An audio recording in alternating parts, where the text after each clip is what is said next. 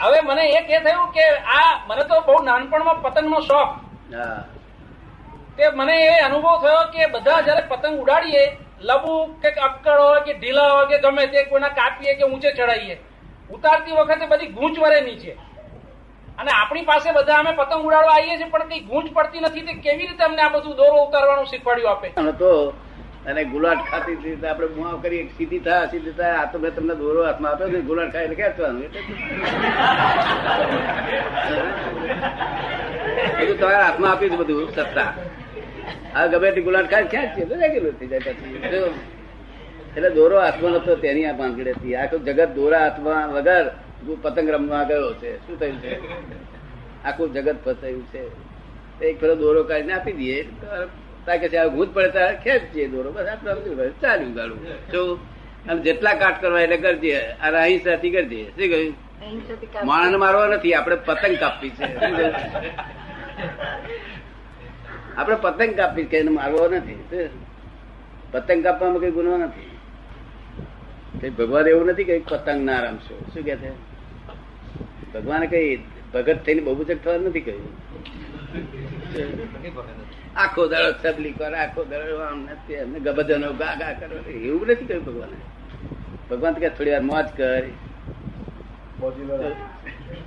શોખ કર પણ શોખીન ના થઈ હા શોખ કર પણ શોખીન ના થઈ જશે શું કહ્યું? મોજ કર પણ મોજીલો ના થઈ જશે મોજ કર પણ મોજીલો ના થઈ જશે શું કહ્યું? અને મોજીલો હોય તો મોક્ષે જવાય નહીં. તો આ આખો દાડો દુકાન હવે તો મોક્ષે જતા છે ને? ઘેર આવ્યો તો દુકાન પૂઈ ગયો તો એ દુકાન અમારે મોટો સંદાસમાં બેઠો તો એ દુકાન એટલે કે મોટે છે. આ તો દાદા આ પેલો ઇન્ટરનલ ડેકોરેટર જેવું કરો છો? એક્સટર્નલ ડેકોરેટર તો બધા બહુ હોય છે.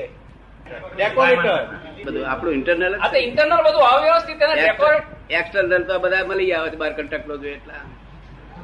ઇન્ટરનલ છે ને આપણું.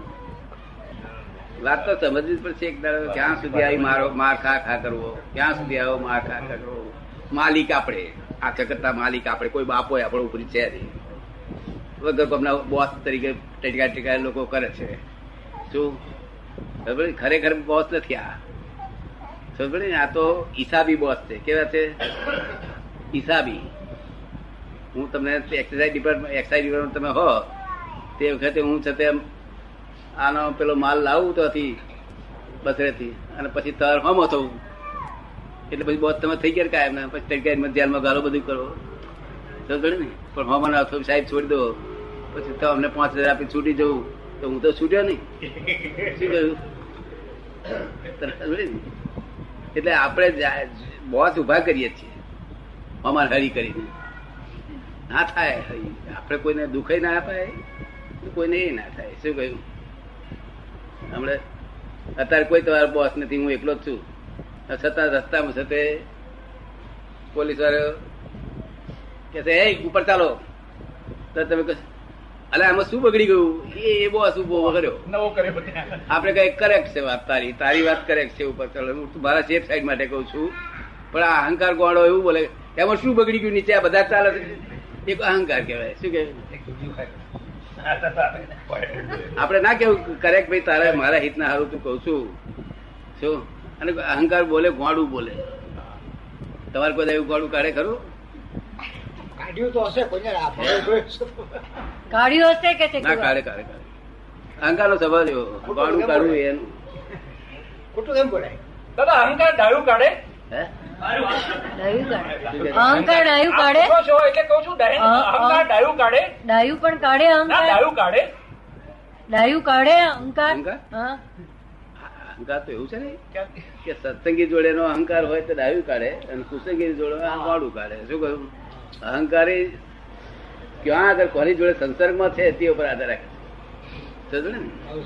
એટલે કે અહંકાર ખોટો વસ્તુ નથી હોતી. અહંકાર કુસંગી અહંકાર હોય તે બહુ ખોટો હોય જો સત્સંગી અહંકાર એવું ના હોય. પણ સત્સંગી અહંકાર મોક્ષે જલ્દી ના લે. અને કુસંગી અહંકાર મોક્ષે જલ્દી જવા દે. કારણ કે આ અહંકાર કડવું લાવે અને પેલું મીઠું લાવે. સત્સંગી અહંકાર અહંકાર મીઠું લાવે એટલે હા. પણ રસ ગારવતામાં પડી રહે પછી.